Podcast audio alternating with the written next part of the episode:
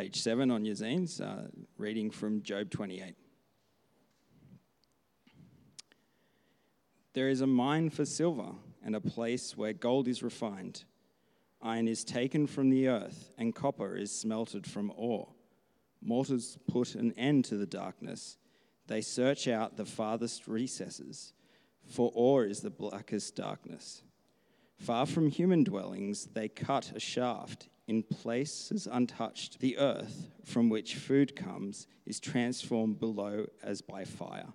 Lapis lazuli comes from its rocks, and its dust contains nuggets of gold. No bird of prey knows that hidden path. No falcon's eye has seen it. Proud beasts do not set foot on it, and no lion prowls there. People assault the flinty rock where their hands and lay bare the roots of the mountains. They tunnel through the rock, their eyes see all its treasures. They search the sources of the rivers and bring hidden things to light. But where can wisdom be found?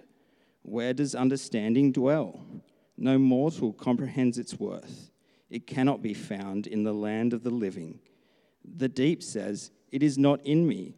The sea says, It is not with me. It cannot be bought with the finest gold, nor can its price be weighed out in silver.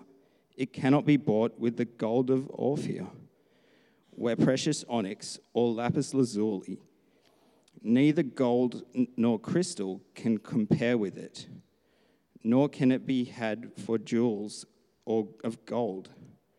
Coral and jasper are not worthy of mention. The price of wisdom is beyond rubies. The topaz of Cush cannot compare with it. It cannot be bought with pure gold. Where then does wisdom come from? Where does understanding dwell? It is hidden from the eyes of every living thing, concealed even from the birds in the sky. Destruction and death say, only a rumor of it has reached our ears. God understands the way to it and alone knows where it dwells.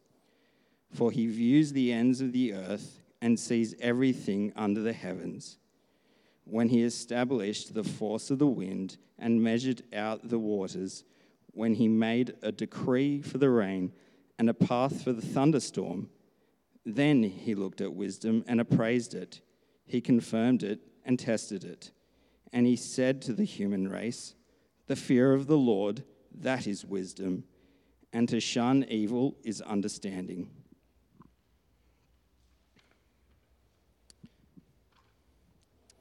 Then reading from Matthew 6 19 to 24.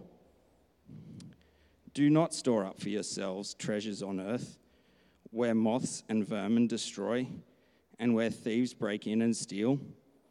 But store up for yourselves treasures in heaven, where moths and vermin do not destroy, and where thieves do not break in and steal. For where your treasure is, there your heart will be also. The eye is the, the lamp of the body. If your eyes are healthy, your whole body will be full of light. But if your eyes are unhealthy, your whole body will be full of darkness. If the light of within you is darkness, how great is that darkness? No one can serve two masters. Either you will hate the one and love the other, or you will be devoted to the one and despise the other. You cannot serve both God and money. This is the word of the Lord.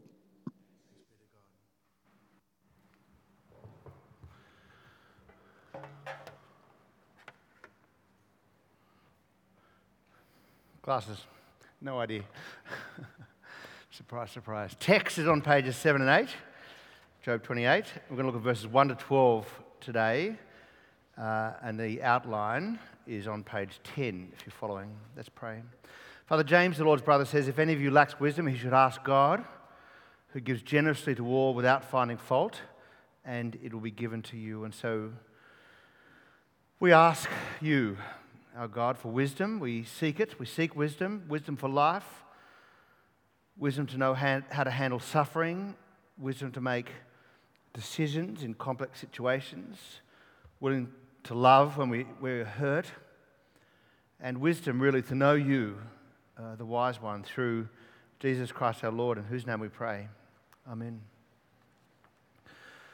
So, as I said earlier, and I presume Will did too, we introduced the topic for uh, 2020 for our teaching series. Uh, today is an introduction. Uh, in fact, the first three weeks is an introduction, and therefore it's a collaborative effort. Uh, no message, I think, and no community group is an end in itself, but rather a journey through the year and beyond, I take it. I want to frame up for the next three weeks as we head to Rivendell uh, what the Sunday's teaching is going to be like, and therefore our community groups, and indeed our discipleship. We want deeper discipleship in 2020, and part of this will be the relentless pursuit of wisdom. So in 2020, we are mining. You'll see why I use that verb. We're mining for wisdom. In the book of Proverbs, wisdom is personified as a woman that we seek out. So we'll be seeking her in 2020, and we'll be doing this together. C.S. Lewis said the next best thing to, be, to being wise oneself is to live in a circle of those who are. If you don't think that you're a wise person, wouldn't it be great to have people around you that were wise? Well, you're among friends here, and there's a lot of wisdom in the room, a lot of knowledge of Scripture, a lot of experience of church, including a stack of disappointments, a lot of work, a lot of experience in industry. A lot of you have been in many complex situations, uh, friendships, uh, situations, marriages that have been very complex. Um, a lot of you have found path through them and you've sought wisdom and mentors through them. There's a lot of wisdom in the room. We are living in a circle of those who are wise. So we're going to begin the year with three weeks in Job chapter 28, which is a masterful and beautiful poem, a 3,000 year old poem on wisdom sitting right in the middle of a book about suffering and the knowledge of God. And it neatly fits into three parts. That's not the reason I'm doing it. Verses 1 to 11 is one section which raises ancient mining techniques It says if people value something, if they treasure something, they'll go pursue it. Verses 12 uh, to 20 raises the question of where wisdom can be found, and verses 20 to 28 answers the question of where wisdom can be found. But verse 12 is a, a, um, a segue verse between verses 1 to 11 and 12 to 19. verse 20 is a segue verse. They both ask questions that relate to the section before it and propel you forward. So uh, the series will be verses 1 to 12 this week, then back to 12 to 19 to 20 the following week, and then 20 to 28 on week three, and then we go away on Rivendell. This year, as a church, we're mining for wisdom, not for coal. You'll be pleased to know. We're mining because we want to get below to the essence of things. We want to, if I can quote verse 9, we want to assault the flinty rock with our hands. We'll come back to that in a moment. We want to lay bare the roots of the mountains. We want to get to the root of things. I want to, with you, in a collaborative effort, to tunnel through the rock and find wise paths through complex issues in a world of suffering. I want to put an end to the darkness, to grow in wisdom, to be wise, and also to act wise. That's an ontological question. It's also a question of behavior. I don't know if you've thought this before, but 90% or more of the decisions you make can't be determined by a simple command of God. 99%, who knows, of the decisions you make require thoughtful, careful wisdom in community, applying the Word of God, the commands of God, with experience to make wise choices. Think about it. If you're a school teacher, got a bunch of kindergarten kids, I mean, in front of you, how does, you know, um, do not commit adultery help? You know, I'm, I'm, do not commit adultery. Absolutely profoundly. But you know, the decisions you face every day as a, as a doctor or as a finance guy, or a lawyer or a teacher, a lot of it's just going to require wisdom. And it's going to require wisdom from above. And I want to deal with topics over the year, and you know, on one level, we want to go deep, deeper discipleship. On another level, if you do too many topics, then you uh, feel like you're dipping in. But I want to deal with the topics like desire. You know, what do you do with greed, that drive within, or sex and other lusts? You know, what do you do with social media? Um, how do you handle it? Uh, or social issues like climate change on one hand, as well as pornography on the other. How do you move forward into these spaces and speak about them? Or domestic life, sharing flats, marriage, the prospect of it, the reality of it, divorce, uh, home life, singleness, neighbour disputes. Tell us your topics. There's connect cards at the end of your pews. We want it to be a collaborative effort. Email me. We'll um, connect in and uh, see if we can deal with it. And it won't be just dealt with a, from the pulpit. This is not an exercise in pulpiteering, you'll be pleased to know. But as you gather and talk about what it means to be a follower of Jesus Christ in community groups or in, in other groups, we want to be together in this topic. Listen closely. I'm going to read a couple of Proverbs to you, which, of course, we'll be picking up at Rivendell. Proverbs 4, verse 7 goes like this Wisdom is the supreme thing it's the most valuable thing. Therefore, get wisdom. Don't you love the logic? It's supreme. Get it. Though it costs you all you have, get understanding. Cherish her. Wisdom, that is. And she will exalt you. Embrace her, and she will honor you. Eugene Peterson's The Message, which is sort of part quasi translation and part commentary he has a go at these verses this way sell everything you have, buy wisdom. Not that it can be bought. Forage for understanding. You like that verb? Forage for it. Never walk away from wisdom. She guards your life. Love her. She keeps her eye on you. Above all and before all, do this get wisdom. Write this at the top of your list. I wonder if you thought about using the word bucket there. Write this at the top of your list get understanding. Throw your arms around her. Believe me, you will not regret it. Never let her go. She'll make your life glorious. And that verse there resonates with a whole bunch of you who can recall to mind very easily, in part because you recall it to mind almost every day, some act of folly you did more recently or perhaps in the past, perhaps to do with relationships or in business or some other matter of life, and you're like, from this day forward, I want to embrace her. Maybe you embraced her a long time ago because she will make your life glorious. We're going to do an interplay between righteousness and wisdom. Uh, a lot of people say, oh, but this is just a wisdom issue, not a righteousness issue, therefore it's not important. And you're like, are you kidding me? A wisdom issue is less important than a righteousness issue? Where did we get that from? A free pass, it is. Not that I'm the wise one here, far from it. There are many people that can tell you and testify to this truth. But rather, I want to point you to the wise one, to Jesus, because that's my job. So, three questions then uh, on, on uh, Job 28, verses 1 to 12, on page 10 of your orders of service. What is wisdom? What's it worth? And what lengths will you go to get it? Firstly, what is wisdom? It is the art of doing the right and appropriate thing in any given moment. Now, this is going to be a collaborative effort. I want to change the definition over the year as I interact with you on the matter. So, email me, fill out a Connect card, put it in the white box, amend the definition. Wisdom is the art of doing the right and appropriate thing in any given moment, especially in complex moments, which means reading the time. It does mean that one activity might be wise in one moment and unwise in the next. Will Durant explained Immanuel Kant's philosophical position in this way. He said, Science, very important, science is, science is organized knowledge, wisdom is organized life. It's to put life together in a way in which you can do life better, making sense of living, therefore, living sensibly especially in sin and suffering. Now, a Christian that's a follower of Jesus, which is not everybody here in the room today, you don't get it by being born or by being Australian or by being nice or by having middle class values.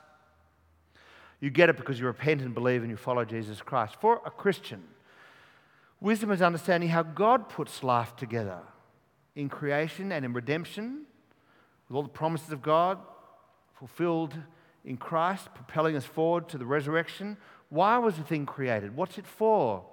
What are the intentions of God in this? I'm done with the imaginations of my own mind, where I impose on God uh, what a wise thing is and ask Him what wisdom is.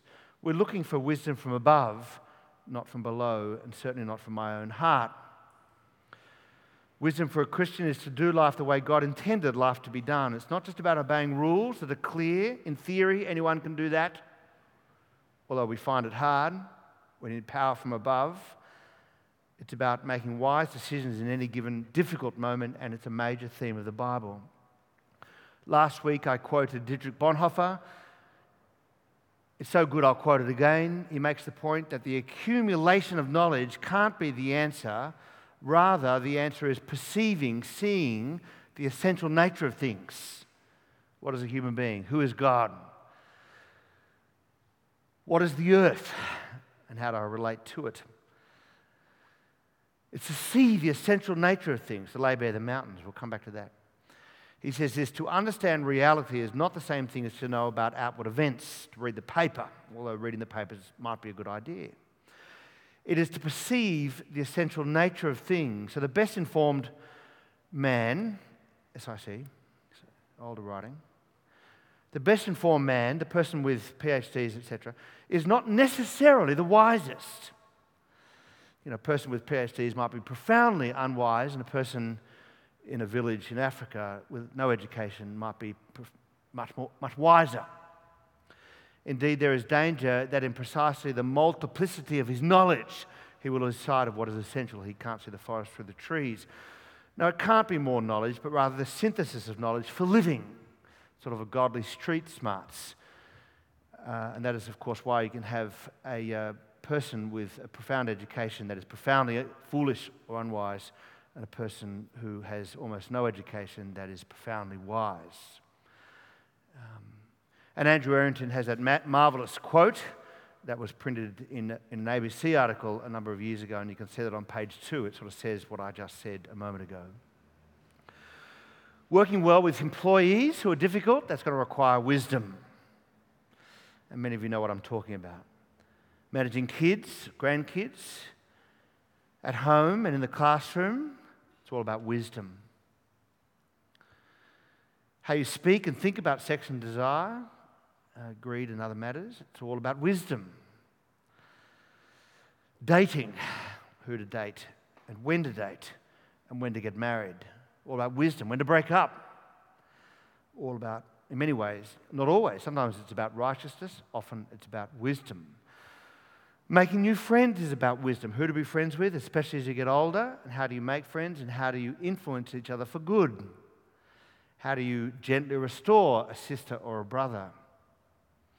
Being online is ironically almost exclusively an issue of wisdom. I say ironically because we talk about the World Wide Web being this resource of knowledge. But, you know, in the end, it's almost entirely every single time you click, every time you click. Social media, how do you make comments? How do you interact? The amount of time on it? What do you avoid? And there's plenty to avoid. You're using wisdom. It's the art of doing the right and appropriate thing in any given moment. Send me your amendments to such a definition. Secondly, what's it worth? And the answer is more than gold. This week and next week we'll make this point. More than silver. In other words, you could give me Fort Knox, or you could give me wisdom, and uh, I choose wisdom every day and twice on Sundays. You say, This is untested. You're, you're right, it, it is untested. But, you know, if you think about it, there's a, a stack of people with millions and millions of dollars that make profoundly stupid decisions and leave a wake of pain in their, in their, uh, in their wake. And you can see it almost every day in the mags, uh, even if they're unfairly reported on, which I assume they are.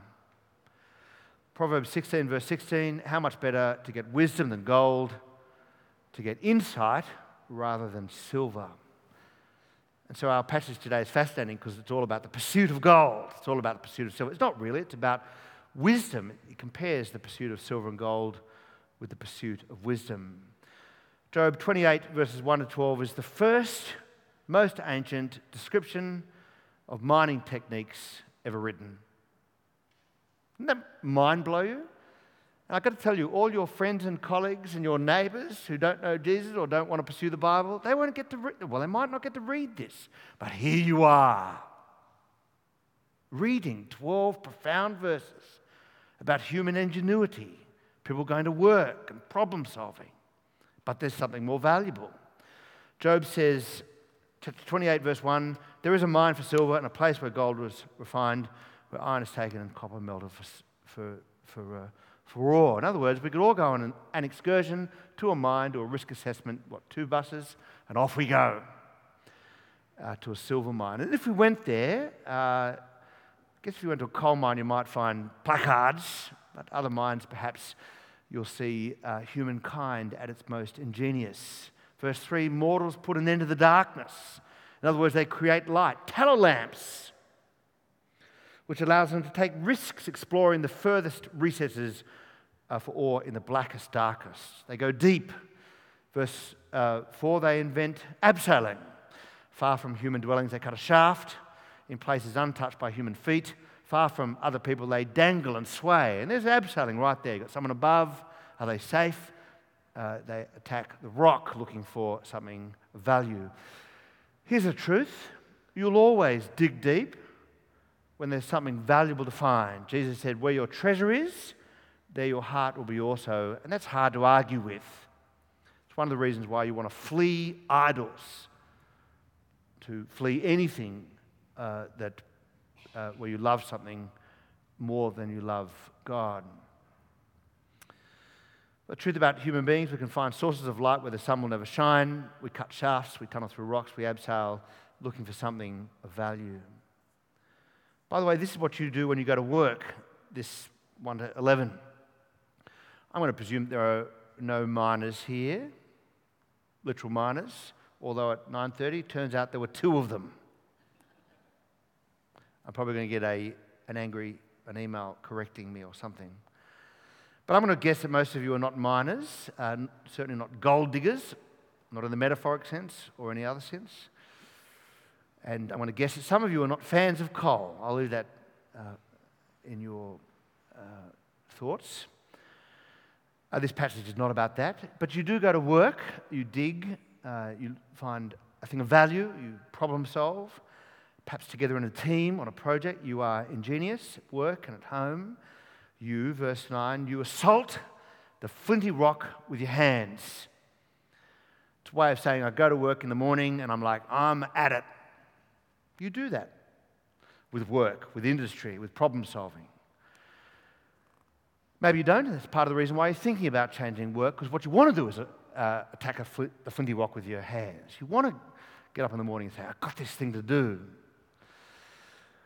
I've been down a mine or two as a tourist, and you get a sense of human skill down there. And it begs the question why do we go there? Of course, where your treasure is, there your heart will be. You want the gold, you want the silver.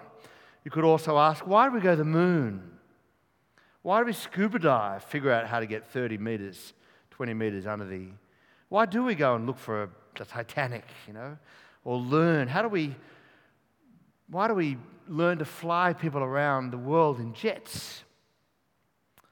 I don't care what the scientists say, watching a huge chunk of metal lift off the ground is a miracle as far as I'm concerned. And I don't care what you say about aerodynamics, it's a miracle, and I won't hear otherwise. You can see what human beings are capable of when they try to problem solve. It's part of the DNA that God has endowed us with. We're not just into survival like animals, but for digging for more, getting at more. Elevators are amazing. You just get in them and press the button. No. Astounding. Before elevators, we could only build as high as we, we were prepared to walk, and suddenly six, seven, eight, ten, thirty stories. I mean, elevators. The guy, Otis, is that his name? Wow. God bless him. Uh, I live right near where the first elevator went up in Sydney, and I walk past it every regularly, and I, I thank God for you all who go out there and make elevators. It's amazing. God bless you. But it cannot be everything, this pursuit of gold or silver, because we human beings have got a heart problem, and that's going to be clear as the year goes on. It can't be everything. We, for example, we build a television, amazing. and we fill it with drivel all day long. We build the internet and have as one of its primary drivers pornography. You think about that. We create Facebook, use it for bullying, build cameras, use them to spy on people. We build an aeroplane and then make the legroom this high and give people fish. It ain't right. Or you build an aeroplane and use it as a terrorist weapon. Or how about this one? God comes to earth in the person of Jesus Christ and we string him up on a cross. That's us. Mining can't be everything, there's got to be something more. Blaise Pascal said of human beings, we are the glory and the garbage of the universe, created by God, special to Him, made in His image, but so arrogant in our actions. Arnold Schwarzenegger said in the second Terminator movie, what a glorious display of human ingenuity that was. Might watch it tonight. He has this moment where he says to young John Connor, You have it in your natures to destroy yourselves. That's us. Wisdom, verse 12, is everything. More precious than gold. Verse 15, its price cannot be weighed in silver. That's next week. We'll come to that. A mentor of mine once called wisdom part of a set of things called the great intangibles. He couldn't grab them, but they were the greatest things in the world. He, he called them the eternal verities, the truths that make sense of life. Wisdom, he said, belonged in a set, a bucket of things like grace and love and hope and peace. You see, um, divine love, transforming grace, a substantial hope that comes in the resurrection, the peace that surpasses all understanding, wisdom from above. These are things you can't buy, you can't earn them, you can't steal them, and no one can take them away from you. They can take the body, they can put you in jail. They make life worth living. They are the subject of every book ever written, every movie ever made, every song ever sung. It's the reason why Christianity, which says there's a God who predates, by the way, the formulations of Christianity, there's a God who predates the creation of the world, for whom love, grace, hope, peace, wisdom are sourced in Him. We'll come to that in week three, and it means that Christianity is eternally relevant by nature. Relevant. Even if you come to church and think Christianity is not relevant, are you saying divine love is not relevant? Are you saying hope and peace and grace is not relevant? We want wisdom, wisdom from above, not just information. Thirdly and finally, what lengths will you go to get it? Well, I hope you'll pull out all stops in a new and fresh way. Where your treasure is, there your heart will be also. Treasure wisdom. That's what we're going to learn in the next two weeks. In Job 28, mortals risk their lives. They put their mind to innovation. They go where no creature bothers to go. They invent things and problem solve. Look at verse 9 to 10. These things are about uh, mining, but they could equally be about wisdom. People assault a flinty rock with their hands. They lay bare the mountains. They tunnel through the rocks. Their eyes see all its treasures. They search the sources of the rivers to bring hidden things to light. That's what they do with mining. So, verse 12 where can wisdom be found? Oh, what a great question. Where can understanding dwell? Where do I have to go to find wisdom? Now, we'll come to that next week. But I want to conclude by asking if this is true about the value of wisdom, then what next? Well, I love the idea that we learn to say to each other in 2020 as a community, how can we grow in wisdom here? How can we be wiser in this moment? Somebody comes to you and says, This is my situation. And you can say to them, Let's talk about what it means to be wise then in this moment. I love the idea that we challenge each other more. We're too soft with each other. Do you think that the thing that you're doing is a wise thing? Yes or no? And if no, then what would a wise decision be? God defines wisdom and determines what is wise. He defines wisdom in his being. That's an ontological sort of question. And he determines what is wise and he demonstrates it in his promises fulfilled in Jesus. Look at verse uh, 23. We'll look at this in two weeks' time.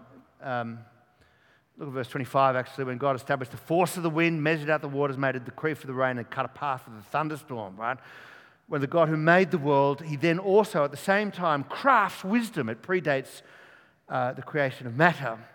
And like a master craftsman, uh, a, um, a carpenter before a piece of furniture, he looked at wisdom and he appraised it, he confirmed it, he tested it, God sat on it. And knowing the value of wisdom, he then tells us what wisdom is. He said to the human race and to Church Hill in particular tonight, in the power of God's Holy Spirit, he said to the human race, the fear of the Lord. You don't fear God? You can't be wise. We're going to explore that in the coming weeks. The fear of the Lord, that's wisdom, to stand in awe of Him, to know your place, to know that I am but dust, loved dust, will be raised again in the resurrection dust, but before a holy God. The fear of the Lord, that is wisdom, and to shun evil to shun evil, that's understanding. And so we'll need challenge and we need encouragement. We need the power of God's Holy Spirit.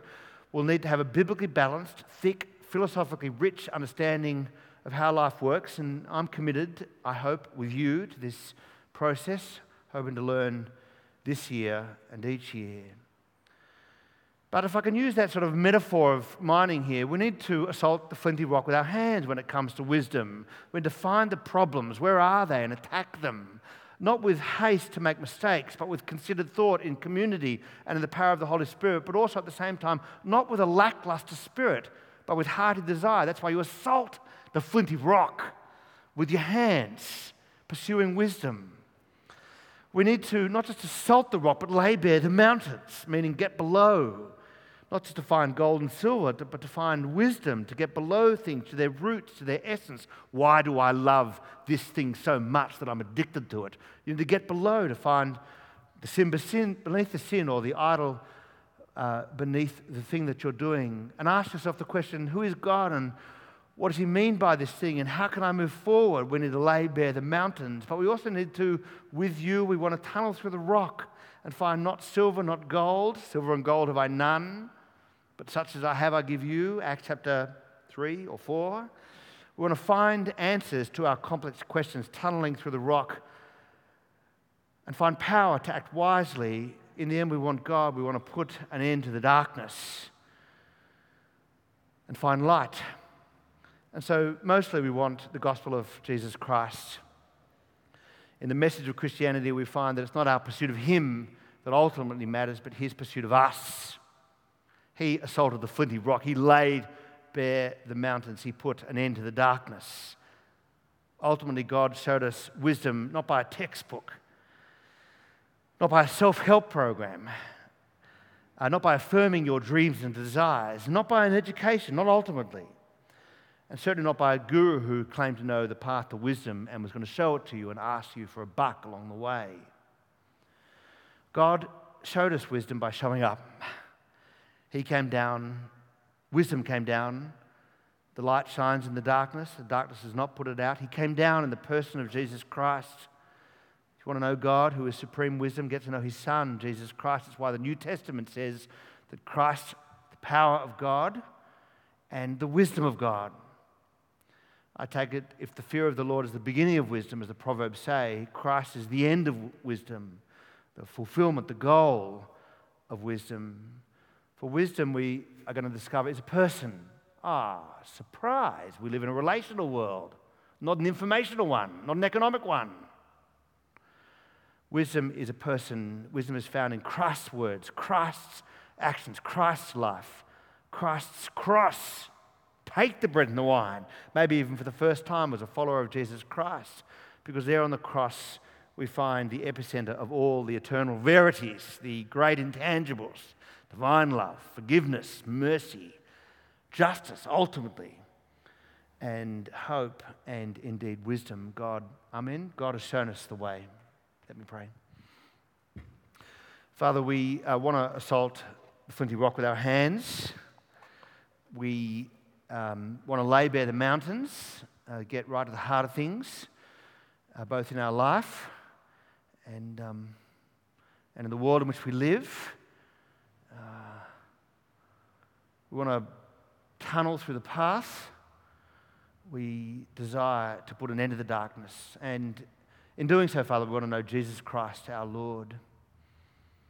We want to know wisdom from, the, from above. We recognize it's also a discipline and activity, and I pray that in 2020 you might show us the way and the truth and the life. Show us Jesus, in whose name we pray. Amen.